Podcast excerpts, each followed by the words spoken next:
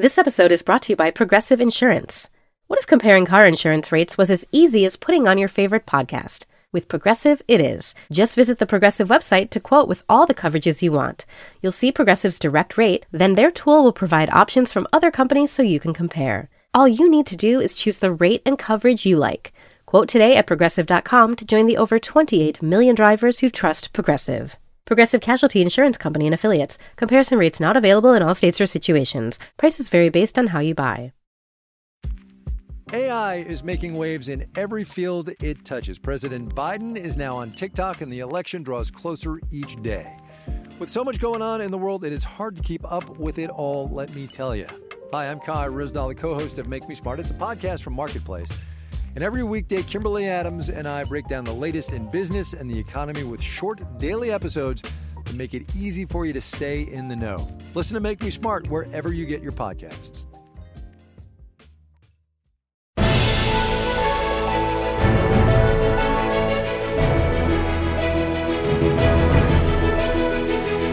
Hello and welcome to a special Oscar nominations morning edition of Little Gold Men, the award season podcast from Vanity Fair and Panoply. I'm Katie Rich, the deputy editor of VanityFair.com, and I'm all alone in the studio, but calling in from various points west are Vanity Fair's digital director, Mike Hogan. Hey, Katie, good morning. Vanity Fair's film critic, Richard Lawson. Hello. And Vanity Fair senior writer Joanna Robinson. Good morning. All right. So it's early for me. It's even earlier for you guys, but it's Oscar nominations morning. I feel like it's a tradition to get up and be exhausted. We have the nominations in hand. I think there were enough surprises to make it really interesting, in addition to a lot of things that we predicted. I'll do the best picture list and then we'll go around and talk about what surprised us most. So the, the best picture lineup Arrival, Fences, Hacksaw Ridge, Hell or High Water, Hidden Figures, La La Land, Lion, Manchester by the Sea, and Moonlight. And all of those got various other nominations in other categories. So, uh, starting with Joanna, furthest west, uh, what surprised you most this morning? I mean, I know you guys are going to laugh at me because Lucas Hedges was on your predictions list, but because he didn't get a Globe nomination, I was really worried about him. I loved him so much. So I was really excited in a good way to see Lucas Hedges. And then we'll talk about it more, but the best song category, ooh, that's a rough one. It's a rough one. Well, it's like four very predictable nominations and then one very odd one instead of our beloved Sing Street. It was kind of a bummer. I just think it should be a rule that you shouldn't get two songs from the same movie. I mean, you guys said that that was going to happen, but I just, I wish it were a rule. So. Richard, how about you? Um, there were surprises in the categories that I, you know, wrote for our predictions piece. Like I'm surprised that Hugh Grant didn't get in, you know, and I think that the big, the kind of Twitter conversation right now is, you know, about Annette Bening and Amy Adams. That doesn't surprise me exactly. I think because what we talked about last week is that Meryl Streep had that Golden Globe speech, which I really think pushed her over the edge, and Annette and Amy were really fighting for that one slot. Yeah, the Best Actress slot we talked about as being competitive every single time, and I mean, I think no one really could have accurately predicted how it was going to turn out, but I really didn't expect to see Amy Adams miss out there. Well, uh, the momentum clearly is for Arrival. It got tons of nominations elsewhere. So, yeah, it is surprising that they kind of didn't get the slot in one of the biggest categories, but hopefully they can at least revel in the other below the line, so to speak, categories that they're in. Yeah. All right, Mike, how about you? Well, it's funny. I mean, not to sound narcissistic, but it's just so painful when you're watching the nominations get announced and you see things that your gut told you were going to happen, but then you talked yourself out of. And Meryl was absolutely one of those things. Fire at Sea, the nomination for that in documentary was one of those for me. Michael Shannon was one of those for me in Best Supporting Actor, and Viggo Mortensen in Best Actor. Both of those, I think, are really nice nominations. I know some of you guys might disagree about anything for Nocturnal Animals. Um, but in all cases, I was like, oh, come on, you know, you're being silly. Like, that's not going to happen. So it's fun when those things happen, but it's also painful when you didn't have the courage to go with your gut in the first place. I feel like we might have not officially predicted Viggo, but Mike, you've been stumping for Viggo. Like I, I am gonna give this one to you. You you you Yeah, were behind yeah. Viggo for a long time. Yeah, I that, know. That was on It's me. just putting the name on the line, you know. It really is couldn't be more insignificant, but in my own pride, I was like, damn it, I should have just gone with it. so, so Mike, the agreement was that now Viggo is going to take you as his guest, right? That was the that was the deal you guys struck. yeah, he already took his mom, so I'm I'm next. Yeah, no, I think you've lined yourself up perfectly there. Um, I think to look at the bigger picture a little bit, and this is a story that everyone's catching on to, is that unlike last year when Oscar So White really took off because all of the academics were white, there is a person of color in every single category. Which is a really remarkable turnaround and I think a huge relief for the Academy. Like if it hadn't gone this way somehow it would have looked even worse. And Best Actress was looking like the most likely to be an all white category and Ruth Negga of Loving, a movie that I adore, made it in there. So I did go with my gut on that because people were starting to say, "Oh, Ruth Negga is going to get crowded out here." There's so many nominees, and that film has fallen out of the conversation.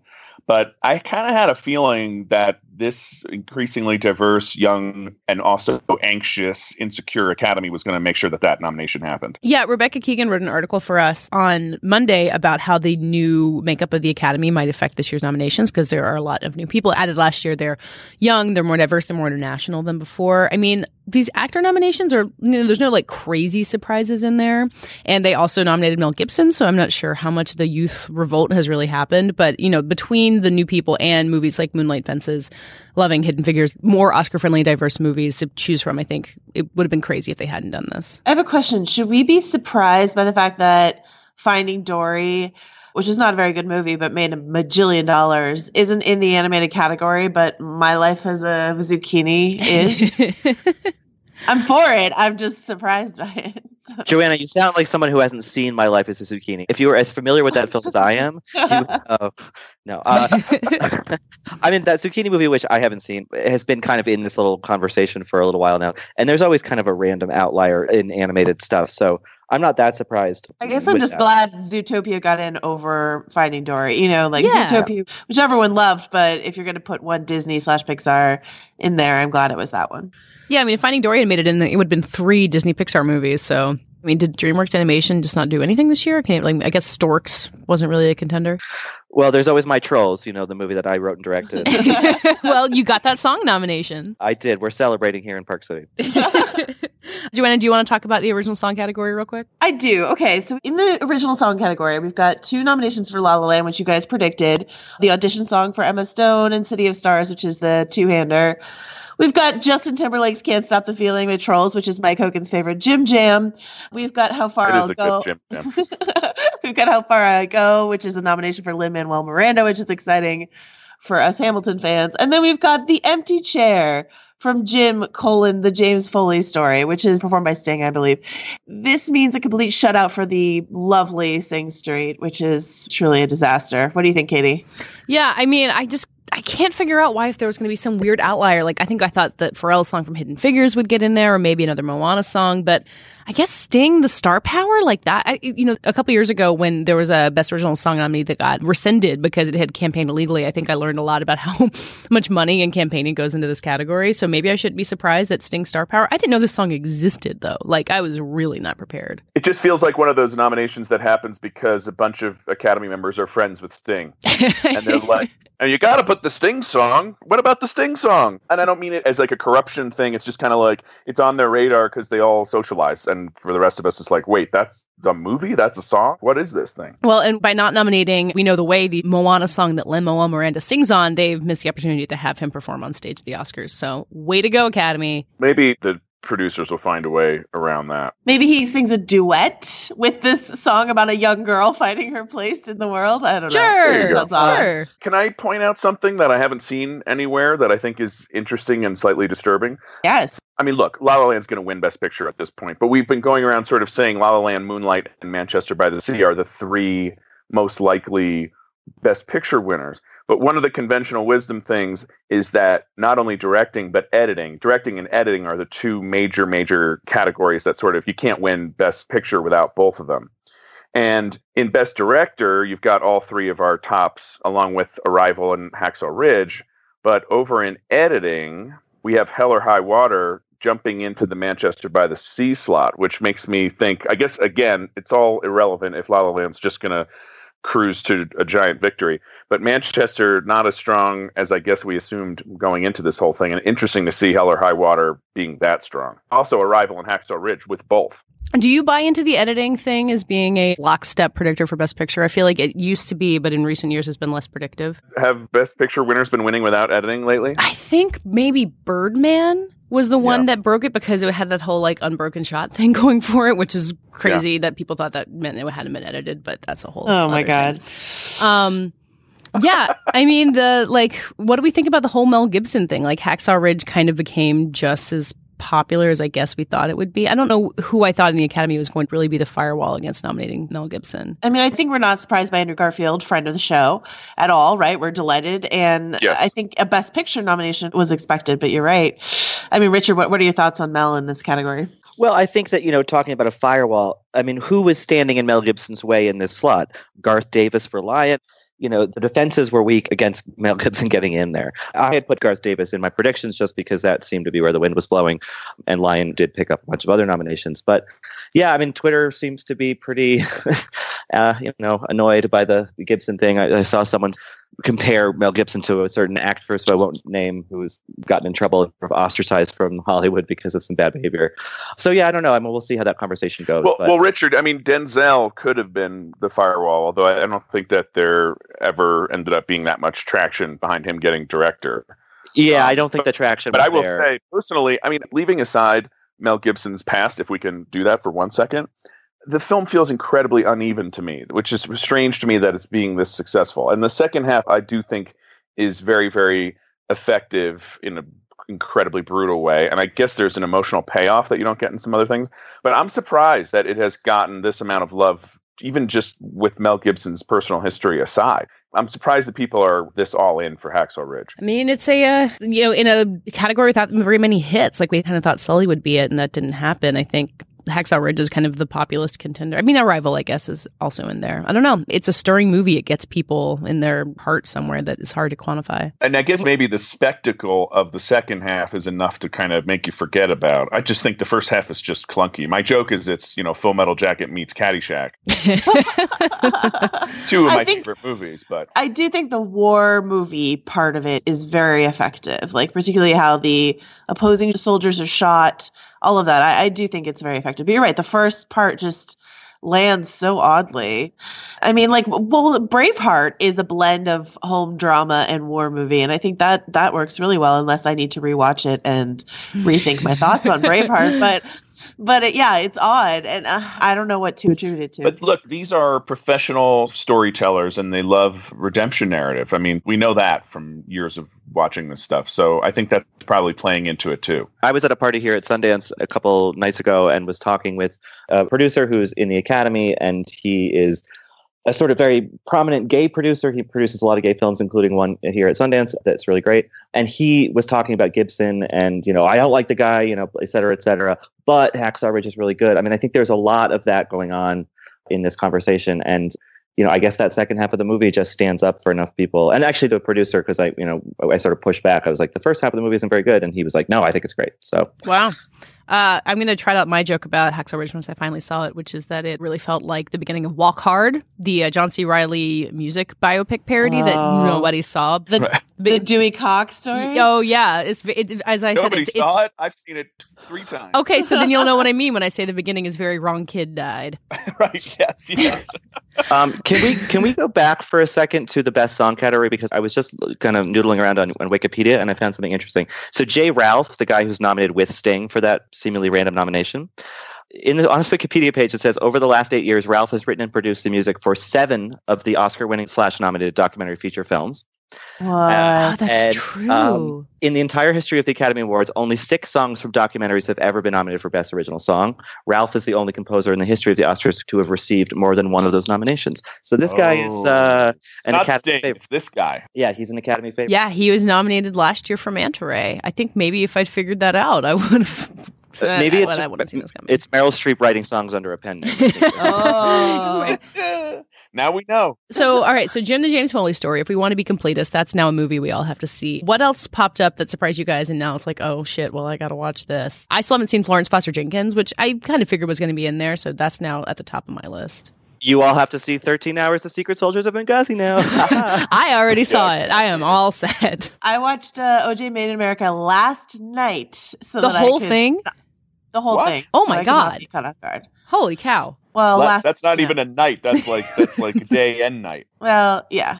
Good for you. I have to watch like any of the animated movies. My thing has always been I'll watch animated movies when I have a kid, but at 41 years old, I think I might just have to accept that that may or may not happen. I look forward to hearing what My Life as a Zucchini is actually about. Yeah. Uh, I, I'm curious about a man called Ove, which got a foreign language film Yeah. nomination and a hair and makeup nomination. Yeah. Uh, and also Tanna or Tanna, the, the movie from Australia that's in the foreign language category, which was not on my radar at all. So I'm curious about that. And obviously the shorts. That's always a fun yeah. Well, pack, package Yeah, to. I recommend anyone who lives in, I guess, at least New York or LA, they usually run the shorts. You can buy a ticket and watch, you know, one or two or all three sets. And it's really fun to do that in the theater. Well, in the last few years, they've also been on iTunes to rent. Yes. They've become very accessible and they can be really fun to watch. And I assume we'll talk about them closer to the awards since that's a fun thing to catch up on. Looks like a man called Ove is some classic old man makeup. Yeah. That's what we're looking at Well, here. remember last year, one of the makeup nominees was uh, the hundred year old man who climbed out the window and never Kinda came window. back or something Yeah, like that.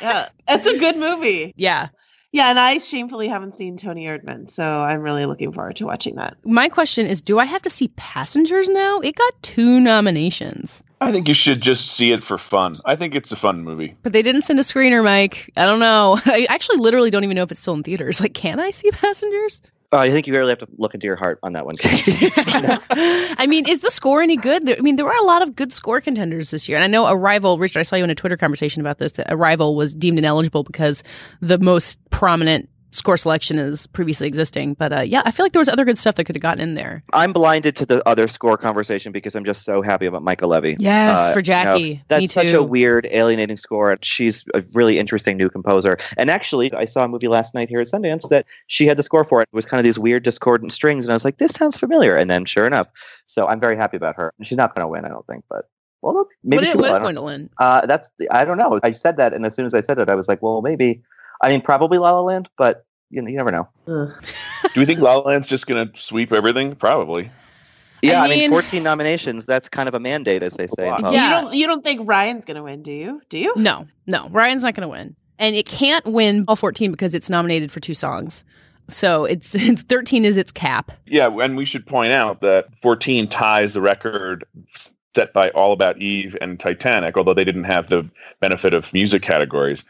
And certainly not a double nomination, one category, but that's insane. La La Land is tied for the most nominated movie ever, right? Yeah. It's, Yeah, uh, it's- it's a big deal. You know, I, and I think that talking about sort of Hacksaw Ridge doing well, and we've talked a lot about the kind of political temper of the moment, and I think that Hacksaw Ridge kind of benefits from that in a weird way. But La La Land benefits a lot from that because this is a movie that you can just kind of disappear into and float into the stars, and the, the world sort of disappears. So yeah, I mean, at this point, a lot of people have seen the movie; it's a hit. So I think that probably ABC is very excited about all these nominations for La La Land because people will maybe pay attention and tune in to see the singing and the dancing. I have a question for Katie. While you're making your list of films that you have to see because they're nominated, are you going to put Suicide Squad on? I was going to ask that too. I, I, I don't O- think Oscar so. nominated film Suicide. I want to see Star Trek Beyond. That's a movie that I missed while I was maternity leave and have wanted I to catch that up one. with. Uh, Suicide Yeah. Squad, I really felt content that I was never going to have to see. Is the makeup, is it for the crocodile? Like, I can see a picture of the crocodile. Well, you can listen to the song from you know the, the Jim documentary and just true. be done with it. How completist do you want to be, Katie? Rich? Yeah, I mean, I feel like I need to see Toni Erdmann before I see Suicide Squad. Like, that just feels like a good way to prioritize. fair enough. I fair think enough. that's correct. Does any of this change uh, where we thought the race was? I mean, we talked about La La Land dominating anything. Do we feel any doubt about Viola Davis, about Mahershala Ali, any of the other categories we were talking about? I don't feel any doubt about Viola Davis. I can tell you No, that. no, me neither. I saw on Twitter she's the first black actress to get three Oscar nominations, which is fascinating. Oh Wow. And in a very short amount of time. Very short. I mean, Doubt was what 2009, 2008. Yeah, around about there. So it's less than a decade. So that's pretty good for her. Yeah, I think that things in those kind of top line categories seem to be solidifying pretty obviously. I think now it's just a matter for me. I mean, how many awards La La Land is going to win? Do we think that Mahershala will be the only Moonlight win?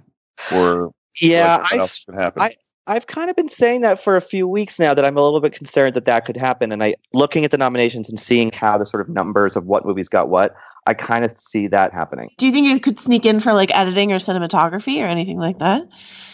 Or is that just La La Land down all the way down? I kind of just feel like that's turtles all the way down. yeah. I Um, mean, if it weren't for La La Land, we'd be talking about Moonlight with what is it, eight nominations? I mean, that's a pretty big haul, actually, yeah, for a film that was kind of a surprise when it first aired. But I think you're right. I think that probably Mahershala is going to be it. I mean, I could see him getting director, but at this point, it looks like you know, how do you get 14 nominations and not win director when it's your show? Right. I mean, I'm looking at adapted screenplay. I mean, I guess Fences is a contender because August Wilson is an icon and Hidden Figures is very popular, but I feel like Moonlight definitely could win there. That's true. Yeah. yeah, that's probably its second best shot. And yeah, you're right. That's a pretty close race. But you know, I think the really the big win for Moonlight here is that the name of the movie is going to be said eight times at the Oscar broadcast, and there's data to show that a bump in Oscar nominations lead to a bump in a movie's gross. I mean, I think Moonlight is still playing in some theaters, but even so, it just means more people are going to see it, and that's really exciting. So I'm sure that they're all very happy about that this morning. Yeah. Reporting back from from our personal website traffic, search traffic after these nominees. Inside baseball here. Yeah, I would say that Hidden Figures we're getting some juice on a hit like an August 2016 Hidden Figures basically post about Right. the woman Katherine Johnson who's it's based on. So, I mean, Hidden Figures already doing gangbusters at the box office, but it's possible that with an acting nomination and a Best Picture nomination, it's getting taken more seriously by people who thought it was more populist, perhaps. I mean, it's going to be an interesting populist Oscars. I'm curious about how big a hit La La Land will be by the time we get to Oscar night. I'm looking up its theater count right now. I still don't think it's open on like the maximum number of screens. I imagine it'll be going wide pretty soon. Yeah, it's in uh, less than 2,000 theaters right now, so it could definitely go wider. So, whose speeches are we excited for? Uh, do you think they'll just give Meryl an opportunity to, like, even though she's not going to win, like, do you think they'll just give her a reason to speak? It's sort of like nominating Justin Timberlake so you can have him sing. it's sort of almost like a State of the Union. Meryl should give a State of the Union address every single year at the Oscars. I would watch that. a State year. of Hollywood address. Yes, I would watch it. And then they don't have to nominate her for bogus movies. They could just, I mean, I like Florence Foster Jenkins, but like they don't have to nominate her for the likes of Into the Woods or whatever when, you know, she could just come and give a State of the Hollywood Union address. They should put her in the front row like Jack Nicholson. Yes. Oh, God. I'm surprised that hasn't even happened yet. Why haven't we done that yet? Yeah, they should bring her out instead of the accountants who come out on stage with the briefcases. Just have it have Meryl carry the briefcases. I think that'd be fine. I mean, I definitely think it's an open question of how political these Oscars are going to be, and what happens in Washington in the next six weeks will determine a lot of that. Yeah, I mean, I think that politically speaking, like obviously we had these women's marches across the country and the globe, actually, and there was a huge one in Sundance uh, in Park City, and a lot of celebrities were out there. So I think that the sort of political hackles are raised. If that's true a month from now, we'll see. But yeah, I think we should anticipate at least some speechifying on that matter. I don't know exactly from whom. I, I would say Viola is, although I don't know, is Viola political? I, I she mean, seems a little Well, bit she introduced more, yeah. Meryl at the She did. But but that was all about craft and acting. It wasn't a political. You know, Yeah. you didn't have She's- any sense that Meryl was going to go where she went. Actually, When when Viola won, I want to say it was the SAG, but maybe the Emmy. She gave a big speech about women of color and representation and what it means for a woman who is dark skinned as she is to win. Like she has her her passions that she will speak about, and that was a gangbuster speech. It was a really good speech. So if she decides to make it about Trump or even about women's rights, you know, the less sizzling but more, yeah, more generally appealing women's rights sort of issue, then I think it could be really good. They should have Alec Baldwin present an award just to see what he does. they should have come on us do do the Trump. Yeah, They're not going to want to do that though. They're not going to want to alienate. the Hacksaw Ridge audience. Yeah, All right, so let's wrap this up maybe by for the listeners, like is there any any surprises in here that maybe we saw coming but other people might not have that we want to really encourage people to catch up with? Like I mean my the person lobster. Yeah, Oh my god, yeah, the lobster. Yeah, Mike talk about The a lobster, lobster. screenplay. I got a text from my sister two nights ago saying, You said the lobster was good. I was like, It is good. She's like, Well, never mind. What she said, said next was a spoiler, but my sister did not take kindly to the lobster. the lobster is weird but great. Thank you for not spoiling the lobster. It's good, but dark and weird, but it's good. And watch Yeah. it. And also, I got a tweet this morning from someone saying, What's the deal with Captain Fantastic? Is it actually good? Yes, it is. You should see it. It's a good movie. It certainly is. there you go. I'm really excited for Fire at Sea, um, a Mhm. documentary that I, I really, really love. And during the whole sort of, you know, pre-holiday luncheon dinner circuit, I got a chance to actually spend pretty much a couple hours with Gianfranco Rosi, who directed it, and he's a really funny, nice guy. And I sort of asked him what he thought about his Oscar chances, and he was actually pretty bullish on them. So I'm glad that his his uh, prediction panned out, and uh, I think everyone. Like I got that. this, bro. Yeah, yeah, essentially the Italian version of that. Yeah, but you know, it's a really important movie, um, politically speaking, and so I'm very excited that that's going to be in the conversation until the end of February. I want to do a little bit of log rolling for Condé Nast Entertainment, which is actually the distributor of Joe's Violin, which is one of the documentary short subject nominees, and uh, we wrote an article and interviewed the director of it in a post in the beginning of this month, so you can watch it on VanityFair.com. If you just Google Joe's Violin Vanity Fair, you can find it. So go get started on that documentary short subject, and it's about a Holocaust survivor. So wow. the, I think the rule of thumb is that it's a likely That's winner. Awesome. Yeah. Kudos to Sarah Lash, who does all the acquisition stuff for Condé Nast Entertainment and has done some great acquisitions for Vanity Fair. She's a killer, so that's great. That's a great nomination. Yeah, go Team Condé Nast. All right. Well, we will have another episode this week. Uh, I think it's going to be me and Joanna catching up because Richard and Mike are still charging their way out of the mountains. Have you guys died in a snowbank yet, or is that a rumor? Uh, no, I mean it is really snowy here. I mean, it is like even the director of the festival, when introducing a film last night, he was like, "In my 27 years here, I have never seen snow like this." So uh, it's it's throwing everyone for a loop. But you know, we're getting around. The buses are working, and uh, you know, we got more movies to see. So It's like the ending of The Shining, basically. someone literally said, "This is some shining level shit." Right now. when, when walking out of a movie the other night. So yeah. Katie, Katie, did you ask them if they had died in a snowbank? Like this is a, a ghost podcast? I mean, is that, is that Yeah. your I can't see Okay. them. They're, Yeah. they're just disembodied voices, so I don't know That's- what's going Skype on. Skype works, you know. It, it, Uh, so, Joanna, you and I will catch up for an episode later this week, maybe talk a little bit about Sundance, but Richard and Mike will let you guys report back next week. But in the meantime, thanks everybody for listening. You can continue finding us all on vanityfair.com. We have lots of great posts about the Oscar nominations that are going up as we speak. We've got Rebecca Keegan talking to Cheryl Boone Isaacs, the president of the Academy. There's lots of good stuff, so please go read. And um, we're all on Twitter at Little Gold Men. I'm at Katie Rich, Mike, Mike underscore Hogan. Joanna, Joe wrote this. and Richard. Rylaws. This episode was edited and produced by Alana Milner, and thanks to Laura Mayer and Andy Bowers at Panoply. And this week's award for the best hope for the future of the free press goes to Richard Lawson. It's Meryl Streep writing songs under a pen. Name. Oh.